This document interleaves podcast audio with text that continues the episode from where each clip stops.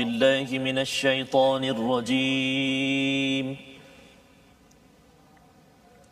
بسم الله الرحمن الرحيم.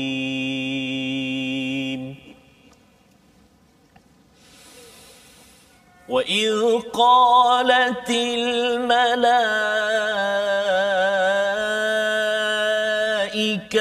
يا مريم إن اصطفاك وطهرك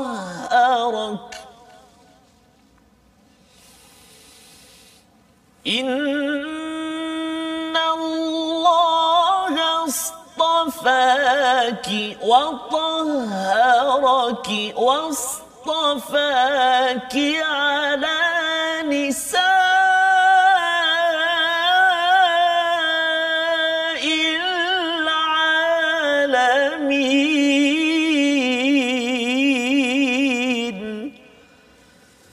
صدق الله العظيم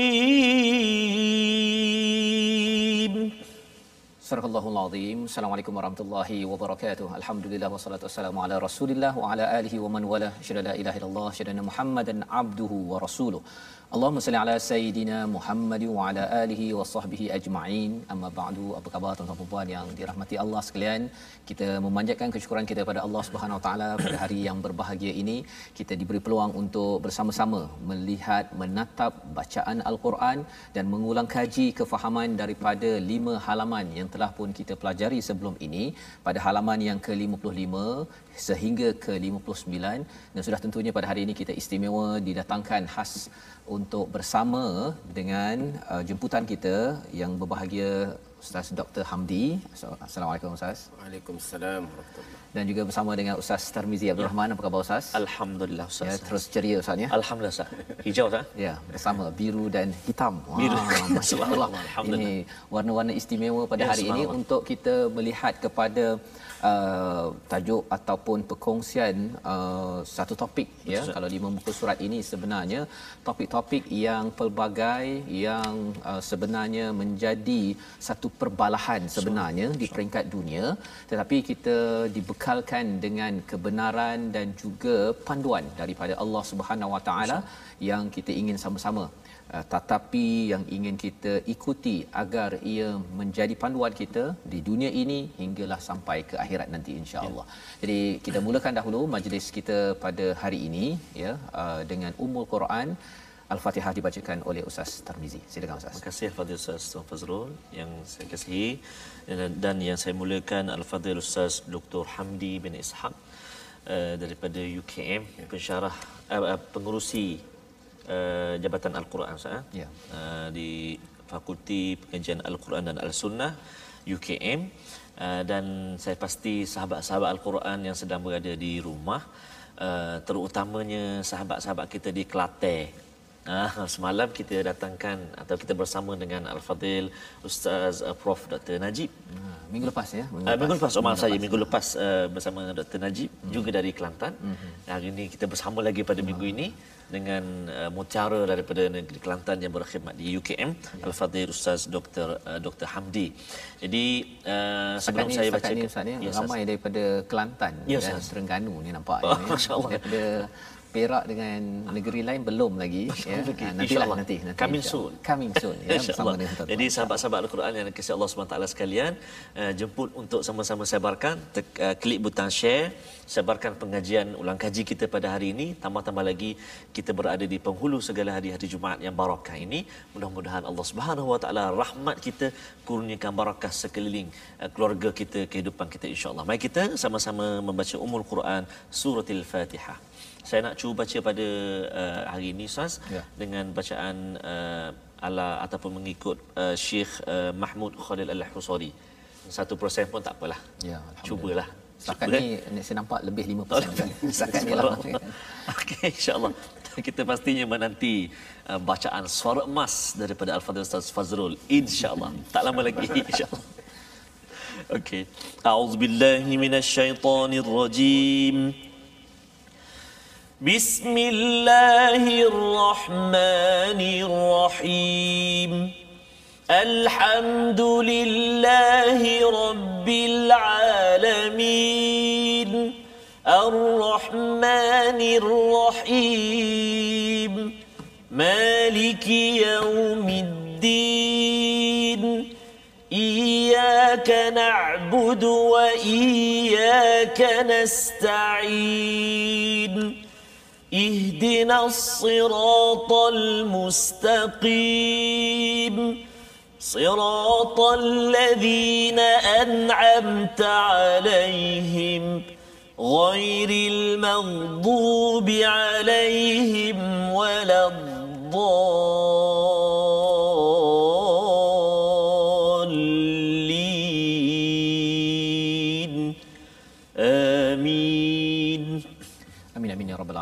Kasih diucapkan pada Ustaz Tarmizi memulakan uh, perkongsian kita pada hari ini bersama dengan Dr. Hamdi Ishak daripada Universiti Kebangsaan Malaysia untuk kita membicarakan untuk kita melihat kembali kepada uh, halaman yang ke-55 surah Ali Imran. Surah yang ketiga Az-Zahrawain diberikan gelaran kerana ia banyak panduan-panduan indah untuk kita jadikan sebagai panduan perjalanan kita menuju ke syurga Allah Subhanahu Wa Taala. Jadi sebelum kita pergi lebih jauh lagi kita ingin bersama dengan uh, Dr Hamdi Ishak berkaitan dengan surah, surah Ali Imran untuk memberikan gambaran luas tentang surah ini 200 ayat madaniyah apakah sebenarnya yang ditekankan terutama bila bercakap tentang halaman 55 hingga 59 khususnya tetapi secara amnya surah Ali Imran ini berbanding dengan surah Al-Baqarah apakah kepentingan dalam kehidupan kita jadi silakan doktor Eh, terima kasih. Uh, Assalamualaikum warahmatullahi taala wabarakatuh. Waalaikumsalam. Wassalatu wassalamu ala asyrafil anbiya wal mursalin wa ala alihi wa sahbihi ajma'in. Tuan Fazrul, Ustaz Amizi, tuan-tuan dan puan yang dirahmati Allah sekalian. Uh, hari ini kita akan bincangkan tentang ayat 38 hingga 3, lebih kurang 77 begitulah berkaitan dengan jadi ayat yang kita akan bincang hari ini ni dia berkaitan dengan ayat sebelumnya eh? iaitu satu dalam surah Ali Imran Ali Imran tu maknanya keluarga Imran keluarga Ali Imran eh? tentang asas dalam sebelum ini dibincangkan tentang asas uh, akidah dalam uh, Islam iaitu tentang keimanan, ketaatan kepada Allah Subhanahu wa taala dan juga kepada rasulnya. Ya. Allah memberi peringatan tentang kekuasaan Allah Subhanahu wa taala dan cara nak mencintai Allah ya, iaitu dengan mengikut rasulnya. Sebab orang-orang Yahudi ah, dalam surah uh, Ali Imran ini dia lebih fokus pada orang Nasara. Kalau dalam surah Baqarah pada orang Yahudi. Ya. Dalam uh, surah Ali Imran ini kisah dia untuk menyanggah uh, uh, apa nama orang-orang Nasara. Jadi ketika orang Yahu- Yahudi Nasara ni mereka mengaku mereka tu anak Tuhan bila jumpa dengan Rasulullah mereka kata uh, contoh satu contoh Ka'b bin uh, Ashraf pernah jumpa dengan Rasulullah ketika didakwah oleh Rasulullah mereka kata kami ni anak-anak Tuhan kami ini di, dikasih kami ini kekasihnya lalu Allah tu uh, menyanggah mereka turun ayat kul in kuntum tuhibbunallah fattabi'uni Ya. yuhibbukumullah wa yaghfir lakum dzunubakum. Kalau kamu betul-betul kamu uh, mengasihi Allah, ikut aku. Katakanlah wahai Muhammad, kalau kamu betul pada mereka tu, kalau kamu betul mengasihi Allah, ikut aku sebab kamu tahu aku ni bawa perkara yang betul. Uh, tapi mereka tolak jugalah. Kemudian ayat seterusnya tu ni ayat yang 33 sebelum ni kan Ya. dalam muka surat sebelum. Qul ati'ullah wa ati'ur rasul. Ha, katakanlah wahai Muhammad, taatlah Allah, taatlah Rasul. Kerana apa? Kerana Rasul-Rasul ni bukan manusia yang biasa-biasa. Hmm. Bukan orang biasa, tapi merupakan pilihan daripada Allah Subhanahu Wa Taala. Ha, Begitu juga selepas ayat itu, ayat ke-33 tu, Inna Allah astafa Adam wa Nuhan wa ala Ibrahim wa ala Imran ala alamin ayat 33. Allah sebut sesungguhnya Allah telah pilih uh, Nabi Adam, Nuh, uh, keluarga Ibrahim, keluarga Ali Imran ini, keluarga Imran ini sebagai uh, melebihi daripada orang- orang-orang lain, manusia-manusia lain. Jadi kita nak tengok dalam jadi selepas ini mungkin kita akan bincangkan apakah kelebihan-kelebihan Ali Im- Imran ini, keluarga Imran ini dan apa yang kita boleh ambil iktibar insya-Allah. InsyaAllah. Terima kasih uh, Dr. Hamdi ya uh, berkongsi tadi tentang uh, insan pilihan Allah Subhanahu Wa Taala ya uh, dan bercakap tentang insan pilihan ini uh, dia ada kaitan dengan uh, ketua ya orang-orang yang dipilih uh, di sisi Allah Subhanahu Taala dan ini ada kaitan dengan uh, ketaatan kita sesama manusia ya. Uh, kalau kita bercakap tentang dalam organisasi kita ada ketua kita ada ke dalam keluarga ada ibu ada ayah uh, semua itu adalah authority yang ada kuasa. Tapi kuasanya itu bukanlah mutlak sebenarnya ya. Kuasa itu adalah tertakluk kembali kepada kebenaran daripada Allah Subhanahu taala. Tetapi Allah berikan contohnya dalam uh, yang doktor nyatakan tadi uh, nabi-nabi ini uh, kerana mereka ini sedang membawa mesej kebenaran yang secara praktikal yang perlu ditaati. Jika tidak mungkin macam doktor cakap tadi lah ya orang-orang Nasrani dia menyatakan bahawa kami ini adalah uh, pilihan ya. Uh, dan uh, mereka tidak perlu merujuk kepada kebenaran dan juga contoh teladan di peringkat manusia dan kesannya ialah mereka buat apa sahaja di dalam di dalam kehidupan mereka. Jadi ini pelajaran untuk kita ambil ya dan pada halaman ke-55 ini kita berbicara tentang uh, Nabi Zakaria ya. Allah memulakan dulu tentang kisah uh, Ali Imran, kemudian anaknya Maryam, kemudian yang uh, dijaga oleh Nabi Zakaria ketika dah dipilih siapa yang akan menjaga. Nabi Zakaria ini me, uh, me, menyaksikan satu perkara yang pelik ustaz ya. Iaitu bila ada buah-buahan di luar musim ketika Maryam berada di di mihrab. Jadi pada waktu ini Nabi Zakaria berdoa. Berdoa mengambil kesempatan daripada peluang yang terbaik pada masa terbaik untuk memohon uh, anak ketika beliau sudah pun berumur. Ha, jadi mungkin Ustaz Tarmizi kita baca dahulu apakah doa tersebut, doa yang sebenarnya boleh kita amalkan juga ya. dalam kehidupan kita seharian. Dan mungkin lepas ini uh, Dr. Hamdi akan uh, mengupas Nabi Zakaria ini siapa dan mengapa uh, kisah ini diberi highlight, diberi penekanan sebelum membawa kepada kisah Nabi Isa alaihissalam. Jadi sila Ustaz Tarmizi ayat 38 dan ayat 39 insya-Allah. Kita nak baca sekarang sekarang uh, ayat 38 dan 39. Uh, sekarang ini pengajian kita di muka surat 55. Um, dua ayat yang kita nak bacakan atau atas kita letak uh, ayat tu 38 dan juga 39. Saya nak cuba baca dengan bacaan uh, lagu ataupun uh, tarannum Hijaz insya-Allah. A'udzu billahi minasy syaithanir rajim. هنالك دعا زكريا ربه قال رب هب لي من لدنك ذرية طيبة إنك سميع الدعاء.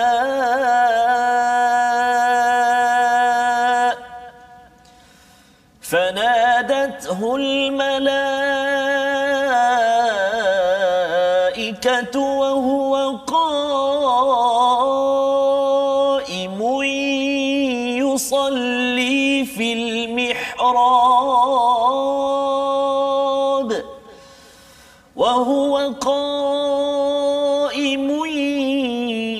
يصلي في المحراب أن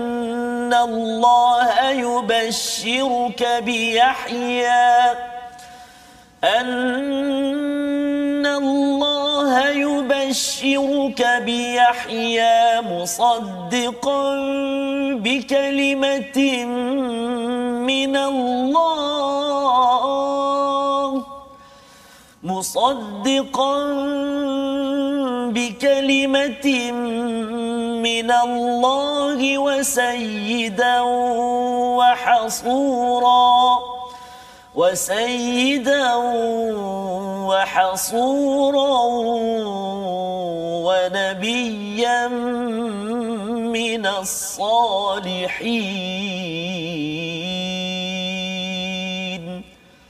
صدق الله العظيم. Surah Al-Azim ayat 38 di sanalah Zakaria berdoa kepada Tuhannya. Dia berkata ya Tuhanku berilah aku keturunan yang baik dari sisimu. Sesungguhnya engkau Maha mendengar doa. Ketika dalam peluang terbaik masa terbaik lokasi terbaik Nabi Zakaria berdoa. Kali ini Nabi Zakaria bukan berdoa meminta rumah ya tidak minta kereta yang ada apa Ustaz? Kereta ada ke ya. waktu itu bukan kereta lah nak minta kuda pada waktu itu ya.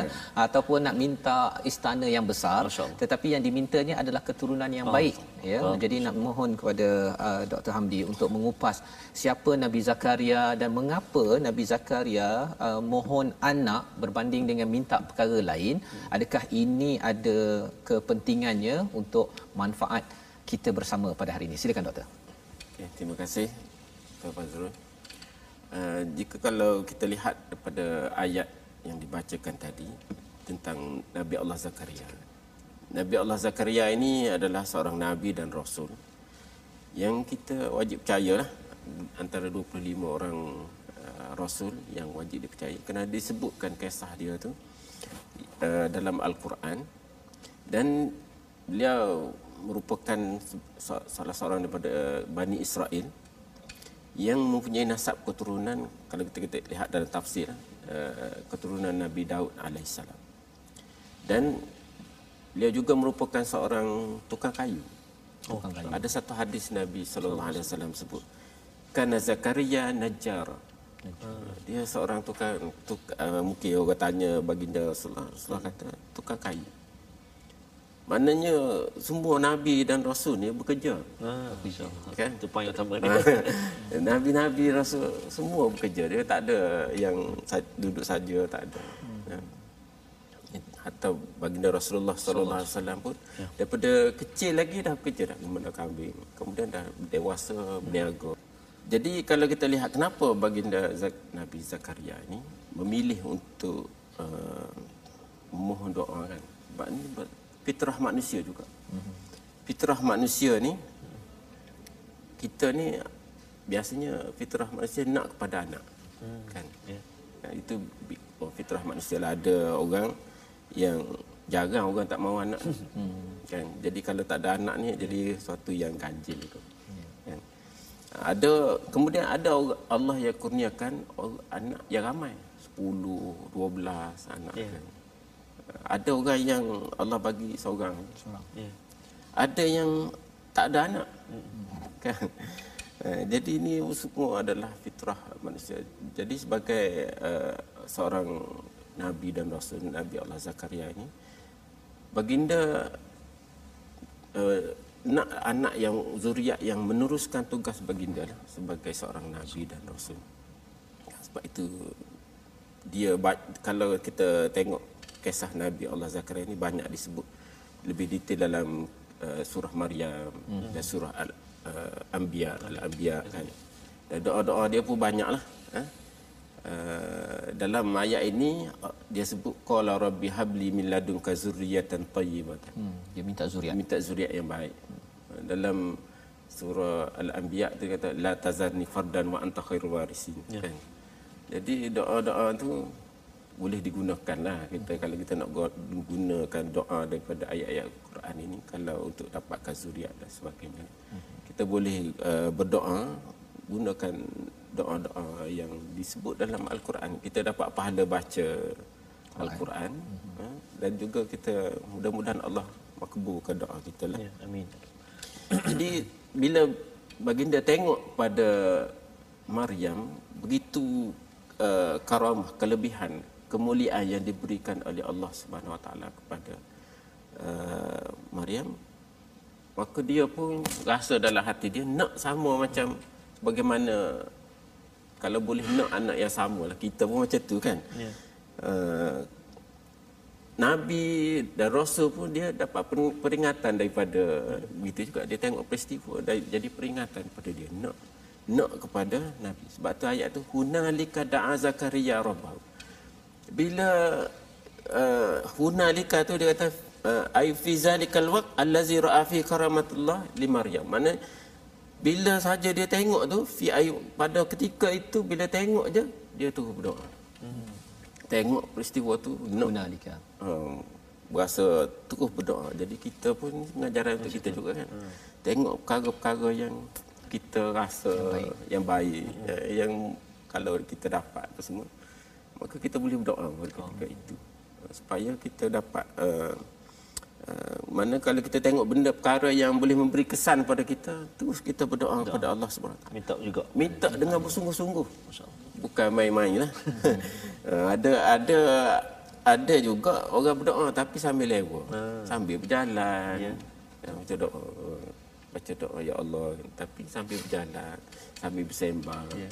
Jadi macam mana kita kesungguhan kita memohon doa kepada Allah Subhanahu Wa Taala itu tidak uh, sam- bila sambil lewa tu bagaimana Allah nak memperkenankan doa-doa kita tu. Nah itu. Jadi ya. Tentang Nabi Zakaria ni eh, doktor ya. Jadi bila Nabi Zakaria ni berdoa uh, dan dalam masa sama Maryam kan ada dua peristiwa yang yang istimewa lah di sini kan. Maksudnya Maryam dapat sesuatu uh, Nabi Zakaria mengambil kesempatan pada waktu itu juga berdoa dapat Nabi Yahya bila istilah pada ayat 39 ini musaddiqam bi kalimatim minallah dia dia ada dia ada kaitan dengan uh, kalimah Allah uh, yang diberikan gelaran kepada uh, Nabi Isa uh, pada uh, anak kepada Maryam.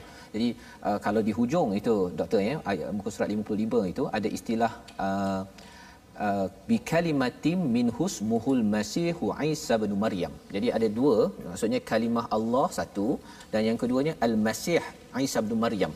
Kalau doktor boleh menjelaskan pula uh, tentang Nabi Isa sebelum kita kembali balik pada Sayyidatina Maryam iaitu Nabi Isa ni mengapa digelar kalimatullah ataupun juga al-Masih pasal al-Masih ini juga uh, digelar ataupun diberikan pada ad-Dajjal juga Ya. kan. Jadi ada dua perkara yang mungkin doktor boleh cerahkan di situ.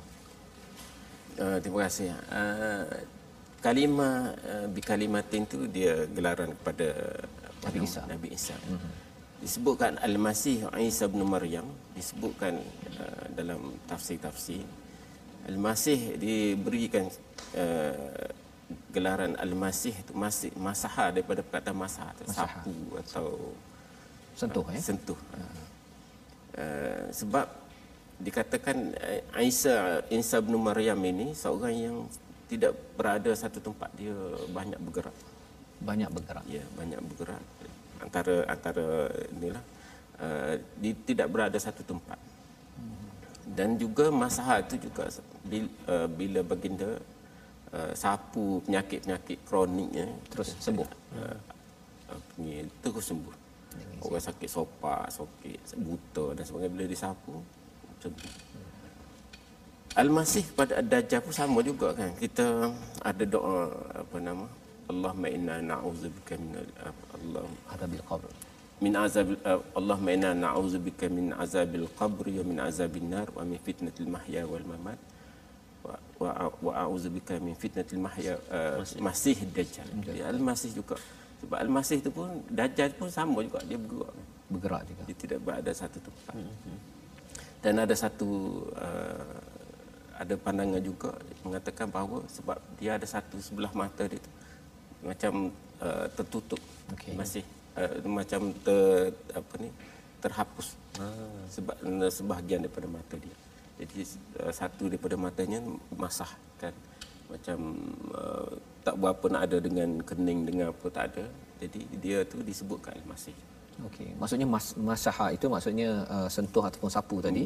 Kalau untuk Nabi Isa tu uh, sentuh uh, baik dengan izin Allah. dia dengan isi. Kalau Dajjal tadi dia ada kaitan dengan sentuh ke ataupun pasal dia tak ada sebab dia bentuk fizikal dia. Ah okey, fizikalnya itu yang matanya yang, sebelah ya, mata itu. dia sebelah tu seperti uh, macam hilang begitu. Okey. Jadi apa kaitan al-masih dengan uh, mata sebelah tak nampak tu? Itu gelaran kepada Dajjal. Okey, Al-Masih. Al-Masih juga kepada Isa. Hmm. Jadi kalau sebut perkataan bagi saya kalau guna Al-Masih tu Al-Masih mana? Ah, kena tanyalah. Eh, okey. Okey, masya-Allah. Jadi itu adalah penerangan tentang uh, latar belakang Nabi Isa alaihi salam menjadi seorang insan uh, yang amat istimewa uh, kerana tidak ada ayah ya.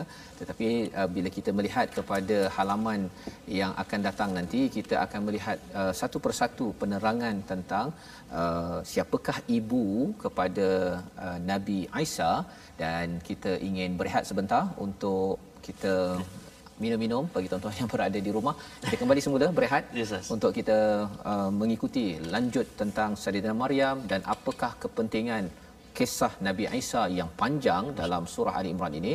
Baik Quran Time, baca, faham, amal insya-Allah.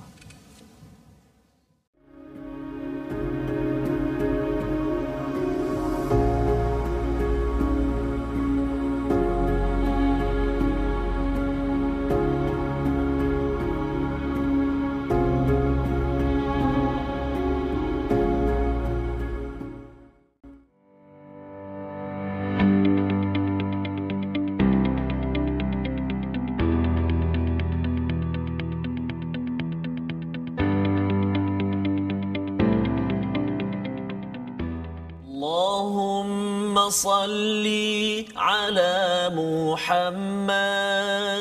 يا ربي صل عليه وسلم. اللهم صل على محمد. يا ربي صل عليه وسلم.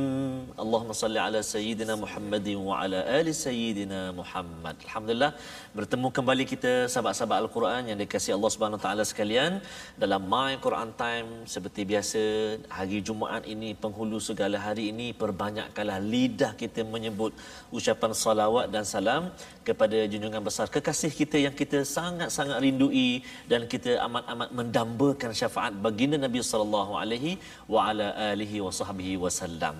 Uh, dalam satu hadis daripada Abu Umamah radhiyallahu an bahawa Nabi sallallahu alaihi wa ala alihi wasallam bersabda maksudnya perbanyakkanlah berselawat ke atasku pada setiap hari Jumaat.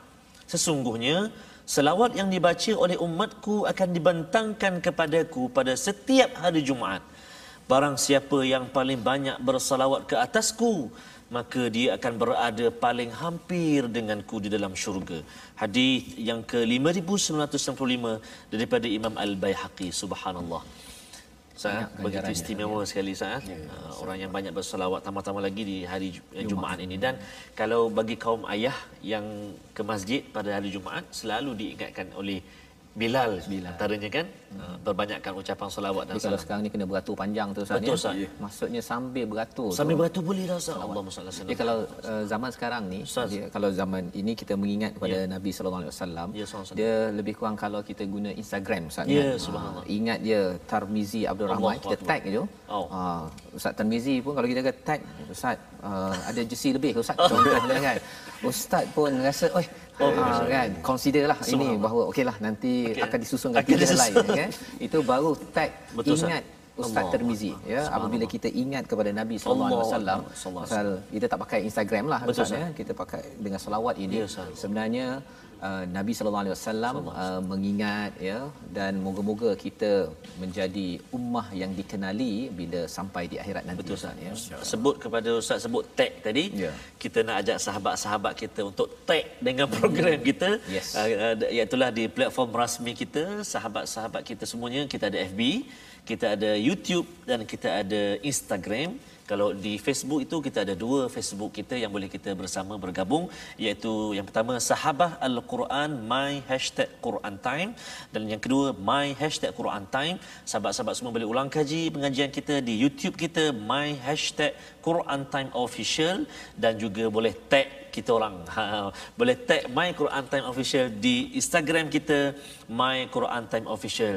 Dan juga saya nak mengajar sahabat-sahabat yang saya kasih sekalian semuanya untuk terus menghantar video-video menarik kepada kita untuk kita paparkan untuk kita sama-sama kongsi uh, tentang mungkin anak-anak kita ke ataupun kita sendiri. Uh, kita berinteraksi dengan Al-Quran. Uh, mungkin ada yang talik taranum ataupun bertadabbur. Uh, dalam lebih kurang 30 30 uh, uh, saat ataupun satu minit panjang video itu duration dia boleh hantar kepada kami di link di bawah tu.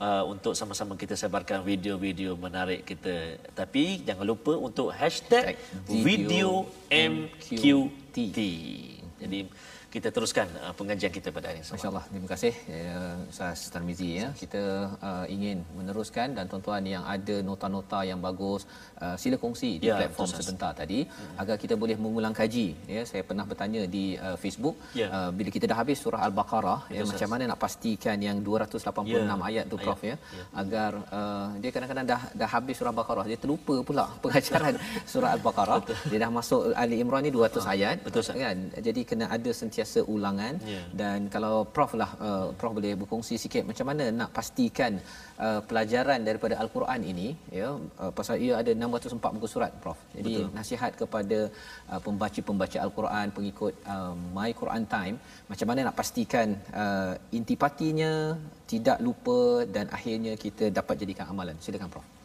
Ya, kalau kita nak jadikan sebagai amalan kita dan kita tidak lupa, kena selalu baca itu je. Dia punya kalau orang hafal Quran pun dia kena murajaah balik. ulang balik. Ulang balik, ulang balik. Betul, betul. Kalau, kalau kita hafal sesuatu, kalau lama kita tinggal, apa?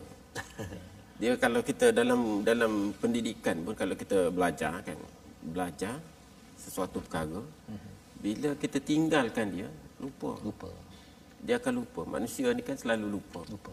Kan. Apa-apa pun murajaah kena murajaah balik. Kena baca sebab tu kalau boleh kita senantiasa baca, kita tengok maksud dia, tadabburnya.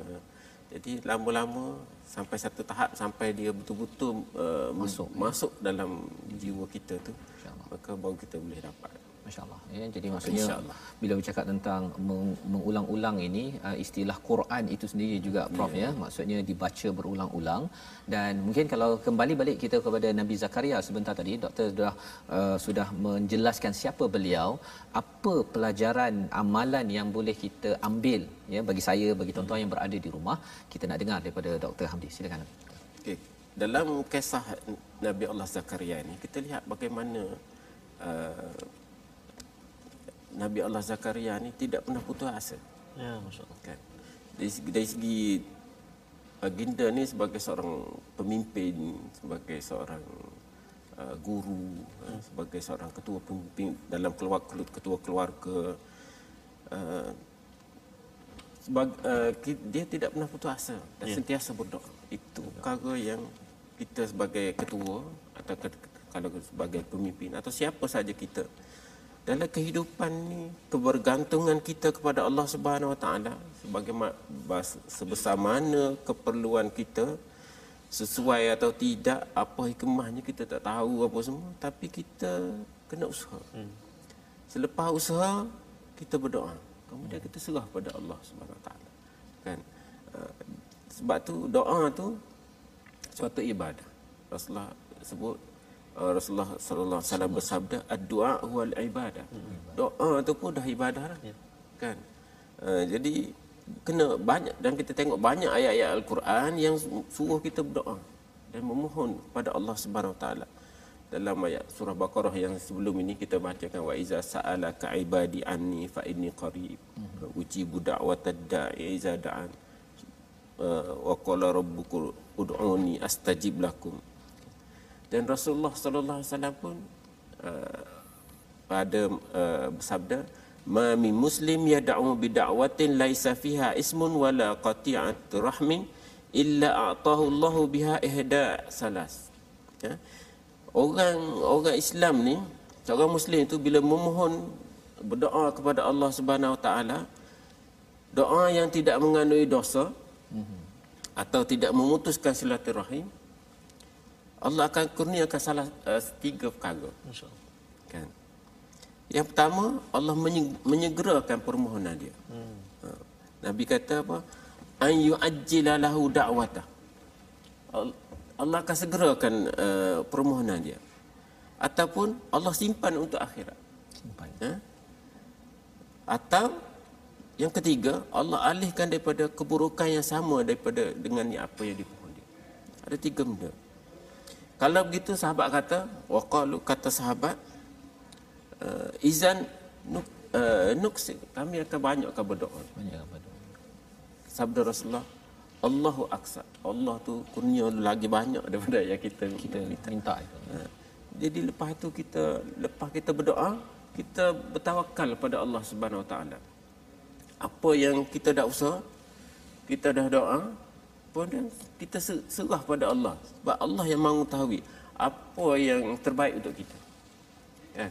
Boleh jadi kita yang kita nak tu mungkin Betul? Tak baik. ya? tak baik kan. Allah kata wa asa an, wa asa an takrahu syai'an wa huwa khairul lakum. Ya. Uh, Wa asa an tuhibbu syai'an wa huwa syarrul lakum. Wa huwa syarrul lakum. Boleh jadi uh, kita nak sangat tu dia tak baik untuk kita. Betul. Dan boleh jadi apa yang kita yang kita tak nak tu tu yang terbaik untuk kita.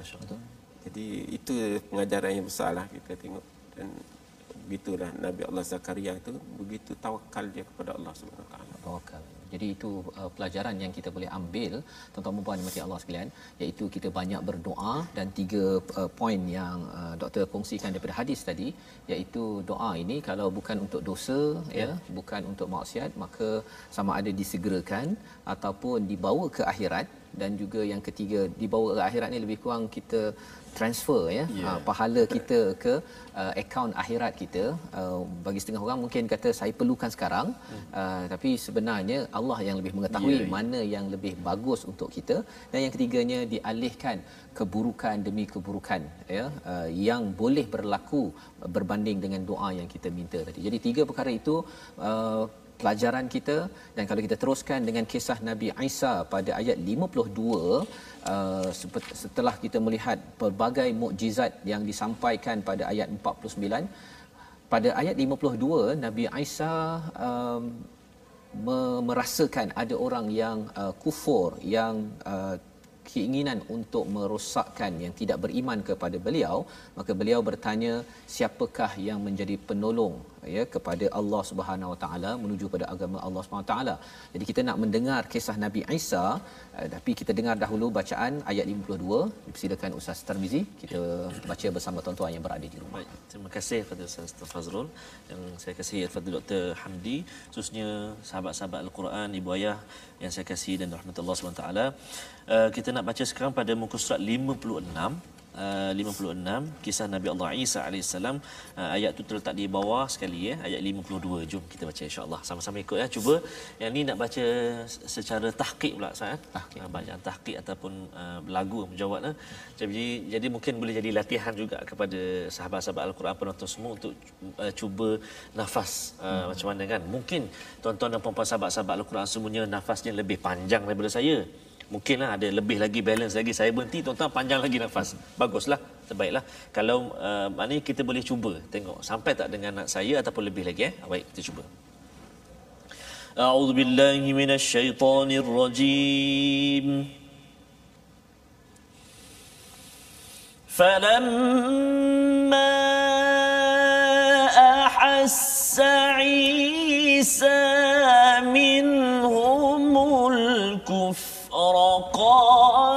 من أنصار.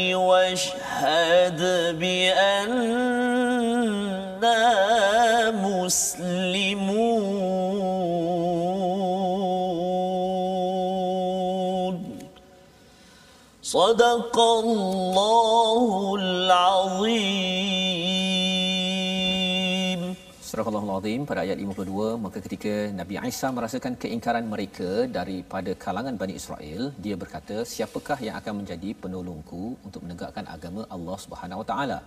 Para Hawariyun sahabat setianya menjawab kamilah penolong agama Allah. Kami beriman kepada Allah dan saksikanlah bahawa kami adalah orang-orang yang menyerah diri muslimun yang digunakan pada hujung ayat 52. Jadi tuan-tuan dan puan-puan Allah sekalian kita berpindah kepada kisah Isa anak kepada Maryam. Isa ibnu Maryam. Dan bila kita melihat kepada uh, ayat yang kita baca sebentar tadi, uh, Nabi Isa merasakan ada di kalangan Bani Israel ini yang ingkar belut Ustaz ya. ya. Uh, yang uh, beliau bertanya siapa yang akan menjadi penolong Hawariyun ini yang akan menolong uh, agama Allah Subhanahu Wa Taala. Jadi uh, di sini mungkin doktor boleh cerahkan lagi uh, uh, kepada saya kepada penonton yang berada di rumah iaitu Nabi Isa ini keimanan kepadanya ini mengapa ia amat penting uh, dan uh, bila bercakap tentang istilah wa washhad bi anna muslimun. Maksudnya nabi Isa ini beragama Islam ataupun orang Kristian kata eh ini sebenarnya nabi Isa ni milik orang Kristian. Ya. uh, mengapa dia sampai jadi begitu sekali ustaz? Silakan. Okay. terima kasih. Uh, nabi nabi Isa ni uh, dia membawa risalah sama seperti risalah-risalah yang sebelum. Seperti mana risalah Nabi Adam risalah yang dibawa oleh Nabi-Nabi Nuh, Ibrahim, semua. Jadi dalam ayat ini menjelaskan bahawa Nabi Isa ini membawa risalah yang sama. Sebab itu bila orang-orang Nasara mengatakan bahawa uh, Nabi uh, uh, Nabi Isa Nabi Isa ini sebagai Tuhan. Hmm. Kalau kita lihat ayat yang ke uh, ayat yang ke-59 tu kata inna masala Isa indallah kama sali Adam. Khalaqahu min turab thumma qala lahu kun fayakun. Nabi Isa ni bila orang orang Yahudi atau orang Nasara mengatakan bahawa Nabi Isa ni Tuhan. Kerana apa? Kerana dia tak lahir daripada biasa dia kata. Kan? Dia tak ada apa-apa. Sebab tu Allah sebut dalam ayat ini inna masalah Isa eh, inna masalah Isa indallah kama sali Adam. Sama macam kejadian Adam. Bahkan Nabi Adam tidak ada bapa, tidak ada ibu. Kan? Tentu lebih sukar lagi daripada yang Nabi Isa ini lahir daripada uh, ada ibu, tak ada bapanya. Bapa saja. Ini bapa tak ada, ibu tak ada. Kalau kau min turab diciptakan daripada tanah lagi. Mm-hmm. Kan? Jadi kalau kamu nak mengatakan bahawa Nabi Isa itu Tuhan sebab kelebihan-kelebihan dia. Kan? Bagaimana kenapa tidak mengatakan uh, Nabi Adam sebagai Tuhan? Mm-hmm. Kan? Perbandingan jadi ini menolak terus. Jadi Nabi Isa ini bawa sama yang ya membawa risalah yang sama seperti mana yang uh, dibawa oleh Nabi Adam, nabi-nabi yang seterusnya. Dan mereka ini semua membawa kepada tunduk patuh pada perintah Allah. Islam tu maksudnya tunduk patuh uh, kepada Allah Subhanahu Wa Taala. Sebab tu washhad bi anna muslimun kami uh, dan uh, apa ni bersaksi. bersaksi bahawa kami ini orang yang uh, tunduk menyerah diri tunduk patuh kepada perintah Allah Subhanahu Wa Taala. Mm-hmm. Uh, itu yang dikata washhad bi anna muslimun. Ya, kalau kita lihat sebenarnya satu benda yang ajaibkan dalam Quran kan bila dalam bila Allah sebut inna masala Isa indallah kama sali Adam. Uh-huh. Dia sebut uh, Quran kalau kita tengok dia punya apa nama uh, dalam indeks dia kan 25 kali Isa Adam pun 25 kali. Oh ya ke? Subhanallah. Masya-Allah. Oh, Masya-Allah. Gitu sekali bila Allah dalam Quran ni bila sebut seumpama sebut, hmm. memang dia akan sama. Masya-Allah. Ha, disebut dalam Quran sama. Jadi doktor ya bila uh, melihat kepada uh, tema konteks uh, surah al-Baqarah ya uh, di mana Bani Israel ini dia taksub kepada kaumnya kan. Yeah. Taksub pada kaumnya maka dia tersasar. uh, dalam uh, surah Ali Imran ini taksub kepada Nabi Isa ya pasal ada kelebihan. Ha, dia punya point ni kelebihan maka dia tersasar. Jadi uh, adakah sebenarnya uh, pelajaran daripada surah Ali Imran ni terutama kisah Nabi Isa ni taksub pada perkara yang pelik-pelik ni dia sebenarnya tak boleh ataupun apa panduan sebenarnya terutama pada ayat yang ke-60 itu al-haqqu mir rabbika fala takum minal mumtarin ya. Iaitu uh, pada ayat 60 kebenaran itu daripada Tuhanmu oleh itu janganlah engkau Muhammad termasuk dalam kalangan orang-orang yang ragu. Jadi mungkin doktor boleh cerahkan sikit tentang uh, apa yang memanglah bila cakap bila saya baca surah al-imran ke surah al-baqarah oh, ini orang Yahudi ni ini orang Nasrani ni kan. Tapi apa pelajaran untuk yeah. diamalkan oleh saya yang beragama Islam yang baca surah al-imran ini? ya sebenarnya samalah bila dia betul betul lah yang itu bila kita terlalu taksub kan. Hmm. taksub sebab perkara tu perkara yang luar biasa. Luar biasa. Kan? Luar biasa. Hmm. uh, bila luar biasa terlalu mengagungkan sesuatu. Ya. sehingga menganggap dia tu lebih daripada yang tidak sepatutnya. Tidak sepatutnya kan? Orang kalau terlampau sebab tu kita tidak boleh terlalu mengagung-agungkan manusia ya. kan Eh, kita kisah yang ni cerita cerita apa ni Nabi Isa, cerita Maryam, cerita eh, Zakaria. Kita itu kata al-haqqu min rabbik. Benda tu perkara yang jelas. Yang masa tu tak ada orang tengok pun. Kan? Tak ada orang yang dapat membuktikan cerita tu cuma orang orang uh, ahli kitab ni dia bercerita tentang apa yang berlaku kan tapi tak ada buktinya. Bukti. Siapa siapa yang menyaksikan? Sama juga macam bila orang cuba nak mengkaji tentang kejadian manusia kan. Betul. Cerita siapa manusia bagaimana terbentuknya alam. Manusia kaji fiziknya kaji tentang alam the big bang teori keluar macam-macam. Tapi tak ada orang yang menyaksikan perkara tu. Siapa yang nak menyaksikan? betul jadi sebab tu Al-Quran tu Allah Subhanahu Wa Taala yang menyaksikan dan dia yang boleh memuji. Dan tapi dari segi kita sebagai uh, orang manusia ni orang Islam kita perlu uh, uh, apa ni berhati-hati dalam uh, mengagung-agungkan seseorang. seseorang. Uh, jangan sampai sebab dia jelas dah dalam Islam ni perkara-perkara yang jelas tu jelas. Mm-hmm. Al halal bainun begitu perkara al halal bainun wal haram bainun halal tu jelas haram pun dah jelas jadi kita tidak jadi kita kena jadikan Quran lah panduan Quran hadis ya, pandangan-pandangan tu dah dah ada lengkap semua dah. Betul.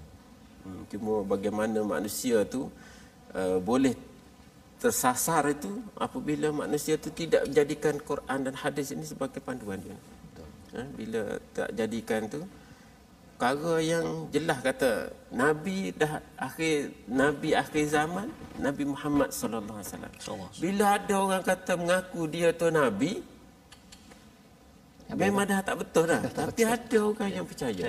Nabi Melayu apa ada nabi bangsa ni pun ada. Ya. jadi bila ada orang mengaku sesuatu dan dia boleh buat sesuatu yang ajaib, ajaib.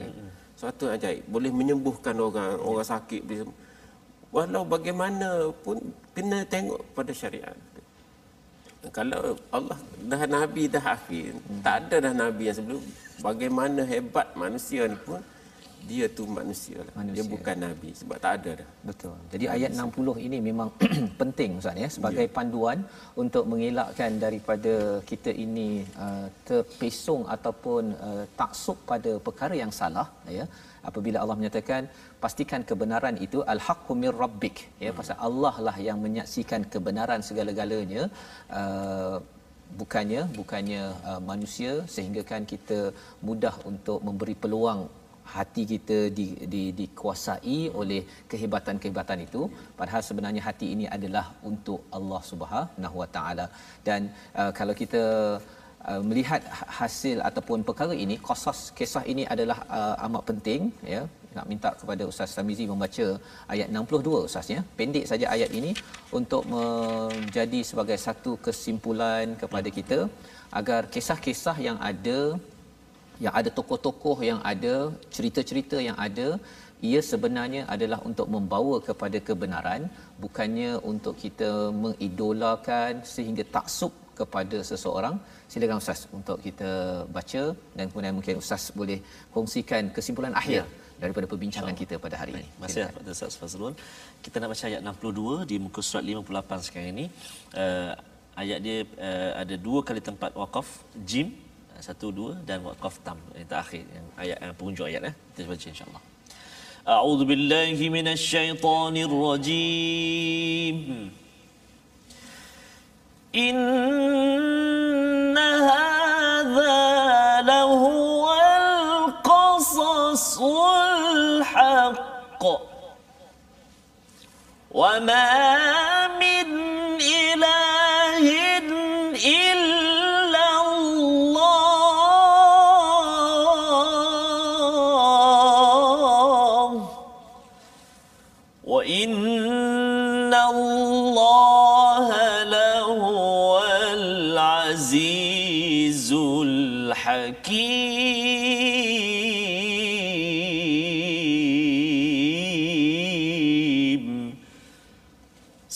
صدق الله العظيم